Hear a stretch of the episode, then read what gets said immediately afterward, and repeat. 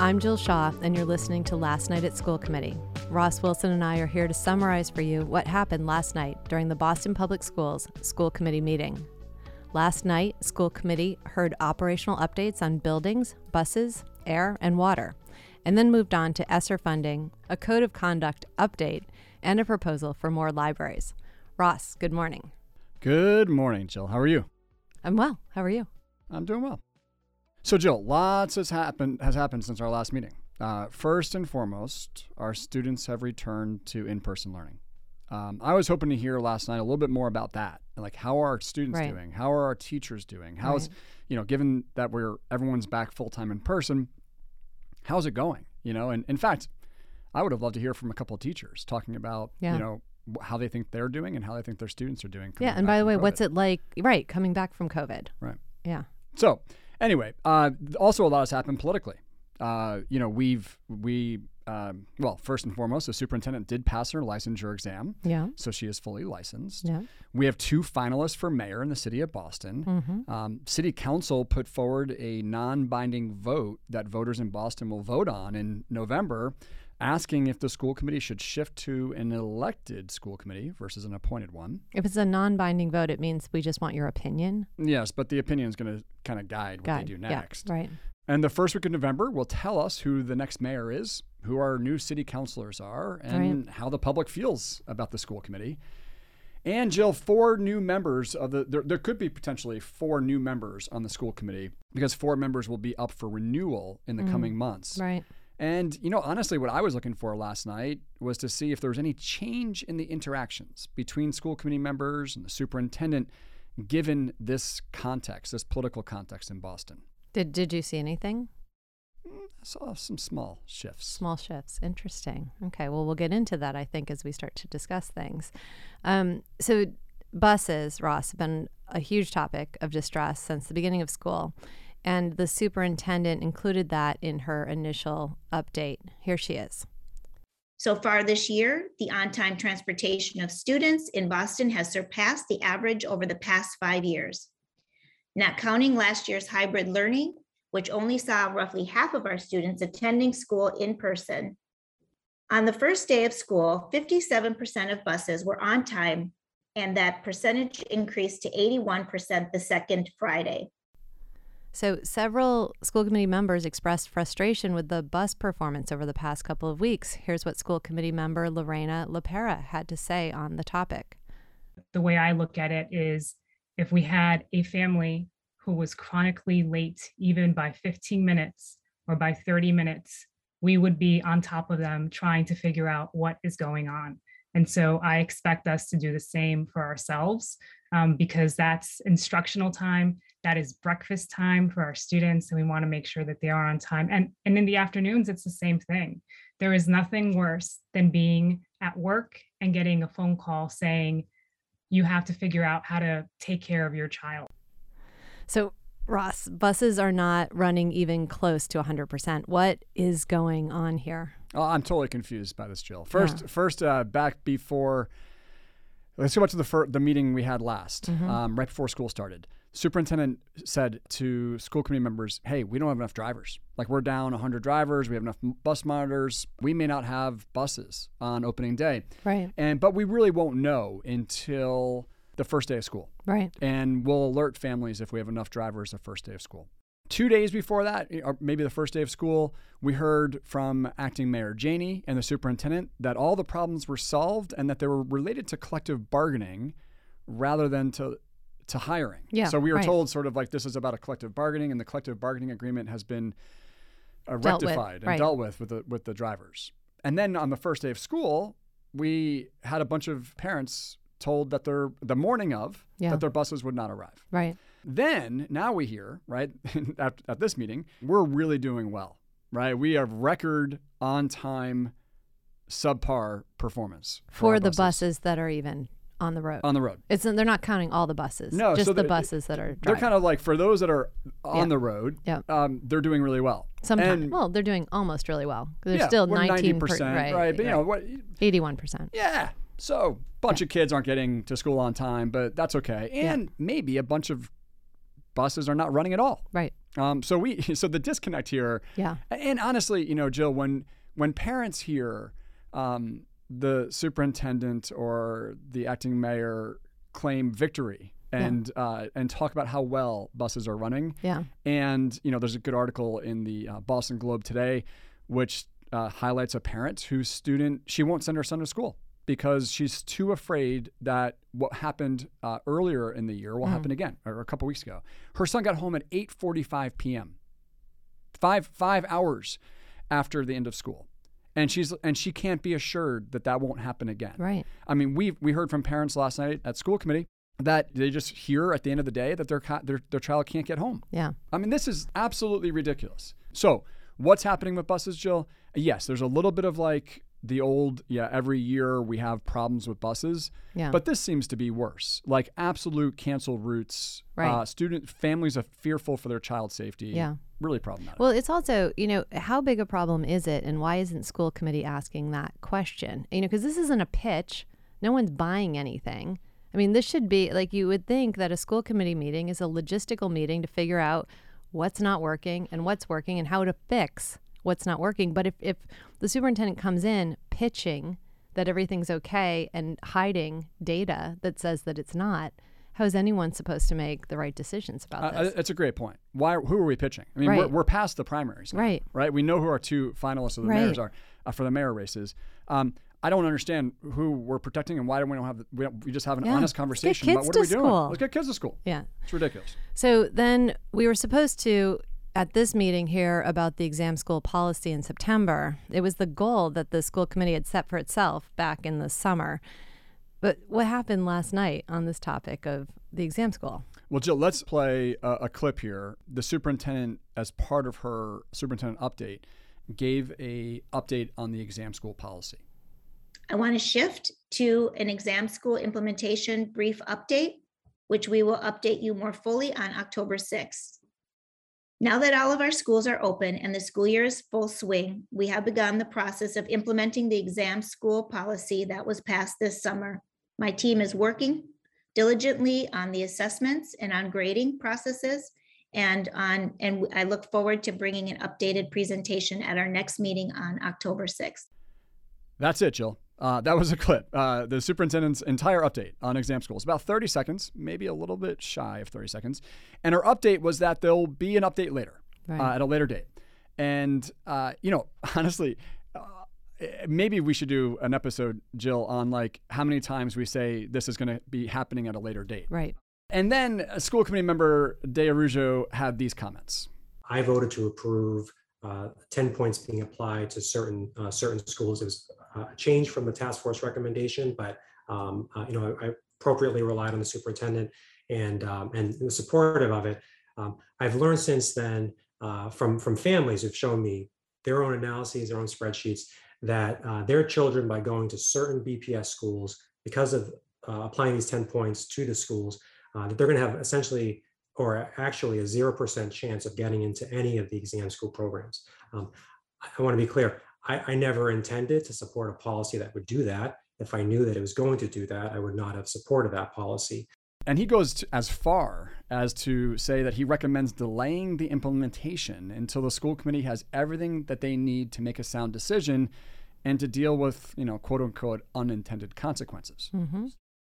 Uh, and I would propose if that isn't, if that is the case, if these families are right, I hope that they're wrong, that uh, that we suspend, uh, at least for this interim period, the 10 points to the schools, not to the individual students that are getting it, you know, that subset that are getting it because of DCF or uh, or BHA status, but to the schools themselves, fundamentally unfair on that. So, to which the superintendent responded.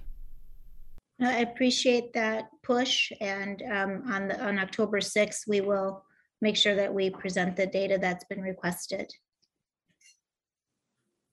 Thank you.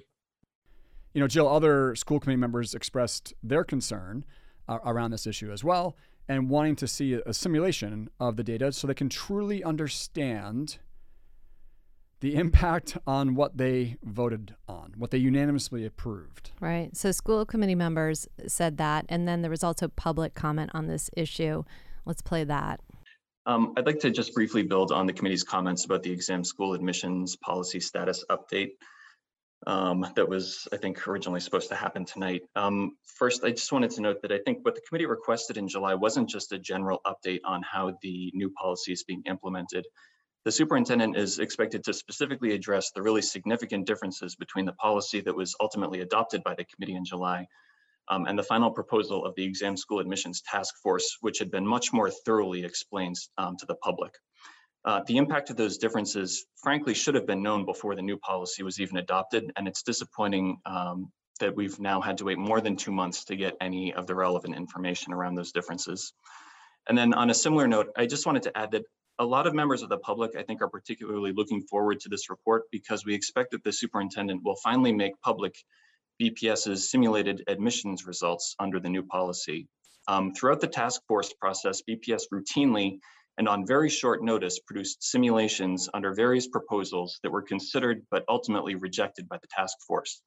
So um, it's really just baffling that we still haven't seen any simulations under the policy that the committee actually approved. And I think it will be a tremendous source of frustration for a lot of BPS families if the October 6th update doesn't include those simulations. Thanks very much for your time. So, Ross, why did the school committee vote on this question before they had adequate data? You know, it, it's a it's a really good question, Jill. I mean, I think you know after a year or, or almost a year of a, of a task force that was working on this so diligently, and by the way, as part of that process, as we heard from this during public comment, yeah. there was a law a lot of simulations run within hours and yeah, days totally. of, of of the requests. But yet BPS can't run a simulation on the final proposal they voted on. Well, can't or won't. Won't. the question. Won't. I would right. say won't. Yeah. And eh, you know they must have been pushed to vote on this and just get it over with, right? Like just move forward. Or or they didn't know. You know, if you go back and listen to that school committee meeting, I really wonder if they didn't know that they what they didn't know. Let's just remember here there was a shift, right? The exam school task force recommended a policy yep. that was simulated yep. by the task force. Right. That everyone knew the result, what they think the results of that would have been. The superintendent, a day or two or whatever it was prior to the school committee meeting, shifted that policy. Yeah. Changed, she changed the policy. But she didn't say she shifted it. She didn't say it. She kind of said, we're voting on the po- what was given to us right. from the task force. Right. But there was a shift in the policy That's right. without running simulation. And some school committee members at that meeting said, hmm, we should see the result of this. Yeah. Cause, so I, I, don't think they didn't know, Jill. I think they knew. And they asked to see the result of it in, in early September. Yeah. Um, and then ignored it. Right. Uh, and here we are, end of September, right. no data. Um, and, and in fact, I mean, I think the superintendent would just put this policy fully in action. Um, and would not want to run a simulation on it because I don't think she wants to show that the policy may be flawed. Well, but here's the question, right? Because so now we hear that families are building their own simulations to inform school committee members, right? So school committee members are now getting data from parents, but and they can't rely on the superintendent. She hasn't shown a simulation yet. Are we going to see a simulation at the next meeting? Do you think? I don't know. I, Yeah. I, I honestly I don't know, and, and this kind of reminds me a lot of the start and end time fiasco, Yeah. um, where the school committee came up with a policy on start and end times without the school system ever running a simulation on how it would work, and lo and behold, that was a disaster, and the policy was thrown out. Yeah. Um, so I, you know, transparency is important here, Jill, and the way to make this happen is to show the impact of the policy voted upon, see if there's any unintended consequences, deal with them, and move forward rather than having hiding and playing games without showing the data. Right, because it seems crazy that you could send your kids to a school in this district and there is no promise that they can get into every school. That we're just No, no, not not no no problem. There's no there uh, apparently opportunity. What we heard from Mr. De Araujo was Yeah. that families have run simulations on the data to show that there is zero percent chance of No getting chance. into an exam school, and so it, it, that seems to be flawed. Yeah, right.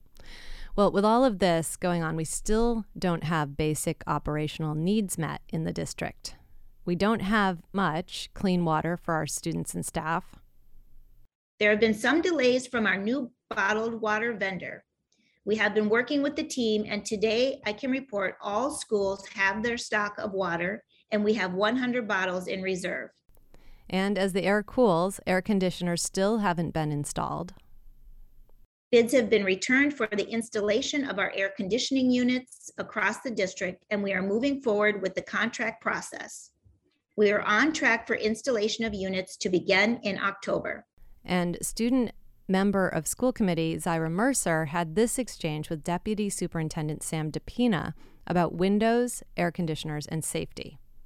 So how will these ACs be installed when some schools, including mine, do have bars or some kind of wires on top of the windows in some or most of the um class? Sorry, some or most of the windows. Sure. So um, when we're talking about bringing um, contractors in to install them, those are the type of things that we have to assess and navigate around. So not to oversimplify it, but we'd have to remove any obstacles out of the way and then figure out the best way to secure them into the windows. Uh, so we will have a plan for that, but not to oversimplify, but we'll just move anything that's in the way and make the installation. And then also along with the bars or wires in the windows, will all the bars or wires in all the schools be taken down because it could be a safety issue if a fire does break out? We can we can continue to talk about that um, because those some of those bars are up for safety reasons and concerns. So we'd have to be real careful on what we remove and what we um, keep in place. We're happy to have further conversations offline about it. So Ross, what do you make of all of this? Why isn't this all done? Everyone has been out of those buildings for 16 months. This has been these are all needs that we've had since the beginning of COVID. What's happening? I don't know, Joe. I'm exhausted I uh, by this one. You know, know. we finally have all of our kids back in schools, n- no social distancing, Right. right? And I think the, the superintendent last night said, "Well, we have air filtration or air filters in 88 schools. Like somehow, like, like that's okay." Out of Uh, yeah, we, we have more Right. schools than 88. Like, it's Yeah. not okay when our all of our students are back. We have spikes in COVID. Right. We're not testing all of our students yet No. and staff yet. We our staff I, are putting in their vaccination data. I think this week. Mm-hmm. Um, it's kind of exhausting to be like, how could you not have it? It's just so many weeks and months behind.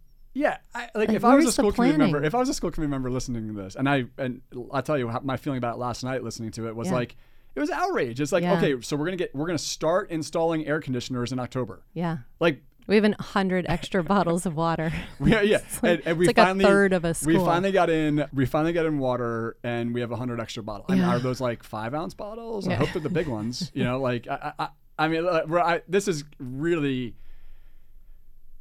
Nobody asked. Nobody. Nobody said, "Wait a minute. Hold on. Hold Yeah. on a second. Like, how could this not be done?" Well, well, except for the student who's Yeah, living through it. Right, Zyra. Right. She's like, she's like, hey, by the way, I have bars on my windows. Yeah. How will you install the air conditioner? And it was like, well, well, don't worry, we'll figure it out, and we'll just take the bars down.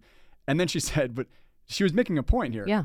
I'm kind of nervous. Like, how, what our egress? Yeah. Um, how do we get out the windows if there's a fire with the bars? Right. Well, and then it was said, well, the bars may need to stay. in the like, what is It it? was so confusing. What is it? Very confusing. So we've been hearing for months that there was going to be a vote on ESSER funding, and in fact, certain school committee members were insisting that there be a vote. We've heard school committee members warn that the funding should not be spent on salaries because it will create an untenable cliff when the funding runs out. Actually, here's school committee chair Robinson's comment on the cliff. Um, when I looked at that slide, you know, I, I recognizing the ESSER money is only here for three years and looking at that list of investments. And I guess my question is, how do we build so that we don't lose these investments after the three years? Because this begins to look like what our schools should look like all of the time in terms of the kinds of investments that are all listed here. And so that's my biggest question. How do we not lose sight of all of what this slide is telling us as we move through ESSER and beyond? So, Ross, they did finally vote last night, but what did they actually vote on? Yeah, I, they voted on a conceptual plan for how to use, uh, how to allocate 123 million dollars. Okay. Right. So let me just go back for a second here. Right. Like Yeah. there was ESSER one, where the district received the funds in September of 2020, Mm-hmm. and they have to spend them by September of 22. Okay. And that was like 55 million. That was CARES Act money, Mm-hmm. $55 million. And there was no vote on that. That was mostly used for food and just basic needs Yep. of the school system. Yep. Um, now there's ESSER two, and this is what was covered last night. This is 123 million dollars. They receive the funds now, fall of 21, and the deadline to spend them is September of 23. And essentially, what the superintendent put forward is what we've seen already. 50% goes to schools, 50% goes sort of to central office programming. Right. Okay Right. that was pretty much the content here. And uh, the school committee members in previous meetings really pushed for a vote and they want Yeah. to have a say Yeah. in this. Right. It doesn't seem like anything has changed. They Right. never really had a say in it, and it seems like they did a vote because school committee said we have to vote on it, but Right. it was the same content. Now, I do want to highlight something that's really interesting. ESSER three, which is ARP Act, Okay. 276 million. This is like double what they just voted on last night. They will receive those funds spring of 22. Mm-hmm. It has to be spent by the September of 24. Mm-hmm. That plan, Jill, is due October 4th Of this year. this year. The draft plan is due October 4th. So we don't know what's in it. You know, theoretically, you would want to learn about how you did with ESSER 2 Yeah. before you like Yeah. figure out Propose ESSER 3. ESSER 3, right. You know, um, but that, I, I, we'll, we'll, we'll, the next meeting, by the way, school committee meeting is October 6th, I think. Yeah. So that is after the draft um, proposals due. It'd be interesting if we hear or see about the draft. So the first presentation of the meeting was about uh, it was an update to the BPS code of conduct, and it seems like this presentation could have simply been a memo. Is it even an update if all the parties don't yet agree? Well, so there's some concern here, right? So th- there's a, a few different entities involved in helping to create the code of conduct for BPS. This is important, right? This is how we the interaction between students and staff at schools um, occurs if there's uh, you know an infraction, a behavioral infraction, a Right. conduct infraction. And and there is a code of conduct. This is. an update There's an that's update. being negotiated. And there was a committee made called COCAC, which is essentially the committee to over as as an advisory committee for the code of conduct. Mm-hmm. During public comment, before there was a presentation on this code of conduct Right. and the amendment, we heard from the chair of COCAC saying they don't agree with what BPS is recommending Right. uh, last night, and didn't hear from BSAC if they support what was put forward last night. Right. During the presentation, we heard some slight changes, but we don't know essentially what the core of that disagreement is. And no, there shouldn't have been a presentation on this if the COCAC, if the advisory council, which is in charge of sort of advising on what the content is, Yeah. if they are blatantly saying they don't agree with what BPS put forward, there shouldn't have been a presentation. That needs to be worked out. Yeah. and that committee's been around since 2010. They got to figure it out. So Right. uh, we'll we'll have more on this. I'll be interested. I don't think they'll vote on this at the next meeting if COCAC is not in support of the plan. That makes sense. So then the second presentation of the meeting was about libraries. And Ross, what do you think? Should we be building libraries with everything else that needs to be done? Is this the first priority? Jill, uh, like this is how the superintendent responds to the question from school committee member Lopera about how to spend ESSER funds and what the superintendent wants earmarked for libraries. Right. Mr. Cooter had mentioned earlier in thinking of how do we streamline our investments to make sure that it's moving towards all, you know, the same area. We need to be thinking about that with our facilities. Um, because of the choices is a STEM lab and a library, our, our children are just missing out, right? So we have to figure out how to make that work. And you shouldn't have to make a choice. Suburban, suburban kids have those all the time. And so. So let's um, figure out how to make that happen. so the, the bigger work is, you know, working with our next mayor around the capital improvements and expansions that we need. Um, and it's going to cost the city billions of dollars if we're going to give kids the buildings that they deserve. Um, and I'm a champion for that and have been since we, since I got here. We're right now fixing the basics. But now that we've got, we're, you know, got the funding for clean water, we've got the funding for the air. Um, you know, it, and we've gotten our buildings clean and we've got additional custodians built into the operational budget and we fixed windows. You know, we need to fix the remainder of the windows, but we also need to ensure that um, we have gymnasiums and cafeterias that are adequate and we have libraries and science labs.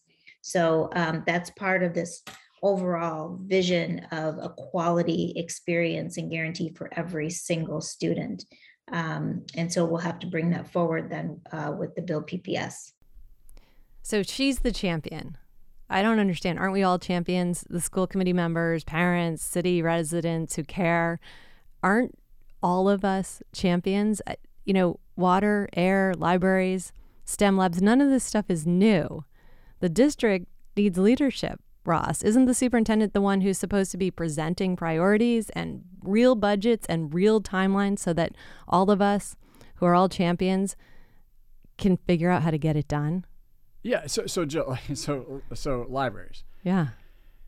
2009, there was 79 schools with libraries. Mm-hmm. Okay. 2021, there's 49 schools with libraries. Mm-hmm. The goal, the intended, like the statement last night was that they're going to have 15 libraries a year in Right. BPS schools. Yeah. Why is it that libraries have, have we've gone dramatically down the number of libraries over the years? It was never discussed, Yeah. right? But members, school committee members, started saying, "Hey, by the way, like there's facility issues. By the way, we may not have space in schools for libraries, and maybe we should look at alternative ways of getting libraries in schools via via mobile vans or." Other methods for getting libraries Yeah. Nobody said books aren't important. Absolutely. Everyone everyone said books are important. Yeah. Um, but but I, it seems like this plan was like let's make a library in every school. This is a space plan, right? This is a, this is a, an issue of space. right. So this is so just completely ignored. And the question was asked a few times by school committee members: Yeah. How will you put new libraries in schools if you don't Yeah. have space? You know, we've seen them replaced over and over again because classroom needs or so on and so forth. And there's no answer given. There's trade-offs here, Jill. Right? Libraries, yes. Should we put a library in every school? Absolutely. Should we have a music room in every school? Yes. Should we have a gymnasium in every school? Of course. Should we have an art room in every school? That'd be very nice. Should we have a STEM lab or STEAM lab in every school? Yes. How about a computer lab? Okay. Um, there's more, right? We can keep going down. A sensory room? Yes, we should have that. So, yes. But what are the trade offs? Right. During this meeting, there was a protest by the Edward M. Kennedy School on the street that was covered by the news. The students were outside protesting that the school they're in is completely inadequate to their education. They don't have the facilities, their toilets, literally, their toilets are elementary school toilets for high school students. They have programming. This is Edward M. Kennedy Health Careers Academy. Right. There is no health, th- there's no room for their tools and Right. to learn about how to be enter into a health career. Right. I mean, they're on the news during this meeting saying we're in a subpar facility, and yet the disconnect is the superintendent saying we're going to go build libraries in every school. They can't even find a building for the Edward M. Kennedy School.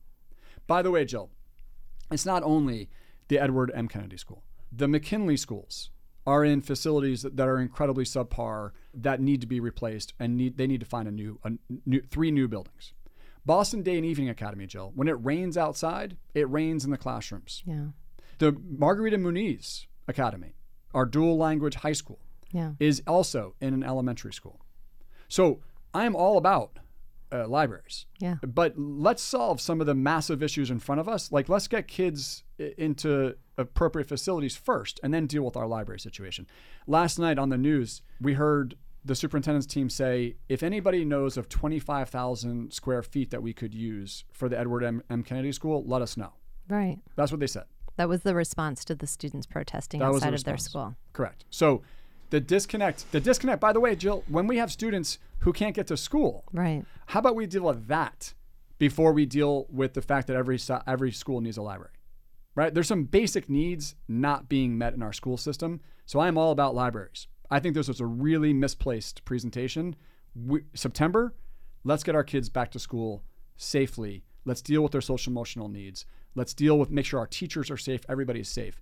Let's talk about libraries in a little in you know a few months from now. Well, and and you know, th- all of these presentations seem to be capped off with you know, there's they there's some issues that are brought up, and then there's a lot of celebratory statements made in every case. You know, like this this presentation ended with libraries are fantastic. We love libraries. Libraries do great things. It as if that's the point. Right. It's not an argument over library. Should we or not have libraries? Yeah. It's, it's basically a- an argument over prioritization in our school Do system. the work. Right. Do our do our students have a, a, a safe school to go to? Yeah. Is there appropriate ventilation? Yeah. Do they have water? Can they drink water? Yeah. Are they okay? Yeah. Are our students okay? Do they have the tools that they need to learn? That's it. Yep. Then we can get to libraries and maybe pools Right. and other opportunities for our students. Right. Well, as the meeting came to a close last night, School Committee Chair Robinson re- reminded everyone that the next meeting will be a hybrid meeting. And School Committee member Hardin Coleman brought back a question that really irked the public the last time he asked it. a point of clarification. So if we're going to go to a hybrid meeting um, so that people can participate by Zoom uh, and starting six o'clock, are we going to find a way to um, manage the volume of and get our business done? That is a good question. Yeah, I mean, I'm, I'm, I'm, I'm I'm obviously concerned that we start at five, we spend two hours or more in public comment, which I, I, Public comment. not that, and then it's gonna be, now it's gonna be eight, nine o'clock before we start. Some of us have to be going home. Um, it feels, I, I worry about our productivity if we don't find some way to, um, integrate that in a way that doesn't become brutal, frankly. Jill. Oh my goodness. What a way to end the meeting. I mean- uh, you know, ends the meeting by we're, we're saying we're going to start at 6 p.m. and then uh, uh, then Hardin Coleman says, but can we just limit the public comment? He literally said, What are we going to do with this public? he literally said, um, we can't even start our meeting till nine o'clock Yeah. if public comment takes forever. Right. As if it's start our meeting. I mean, public comment's probably the most important part of the meeting. Right. And how about other be. behavior changes of school? Like, like let's get down to the point. There- There was a lot of wasted time. I won't go in to where there was wasted time last Yeah. night. There was a lot of wasted time last night that, would, that had nothing to do with public comment. A lot of platitudes. A lot of platitudes. So, we if we don't if we limit public comment, I think we will see more students on the street like the EMK students did last night. By the way, the students at EMK chose not to testify at school committee last night. Yeah. They chose to testify on the street Yeah. in front of the news cameras. Yeah. And so if Hardin Coleman and other members want that more of that to happen, absolutely. Limit public comment. Or another way to deal with public comment, Jill, is to respond and actually solve problems. Yeah. Right? We still have not heard a solution for Horace Mann. Yeah. Right? We still so eh, let's be clear. The way to move forward on on on making meetings happen faster is not by limiting the voice of the public. And that is why there's a non-binding vote on the city council agenda that we'll all have in our ballots in November on should this committee actually represent the interests of the public or have a very quick public comment. And that's what happened last night at the Boston Public Schools School Committee meeting. Here are some questions that we think are worth asking. First off, what is the plan for ensuring students receive healthy food rather than the plastic wrapped processed food that they're receiving today? Jill, how will BPS continue to address transportation issues? How will they ensure that, that this issue does not continue this year or in future years? How many staff have been vaccinated and or have signed up for weekly testing? Last night we heard many testify during public comment about the Mission Hill School. What is the plan and strategy for the Mission Hill School and supporting their school community through this, these very challenging times? And like, like you just mentioned, what is the plan for the Horace Mann School for the Deaf? It, we haven't heard a thing about it. What's the plan and the long term strategy for the EMK?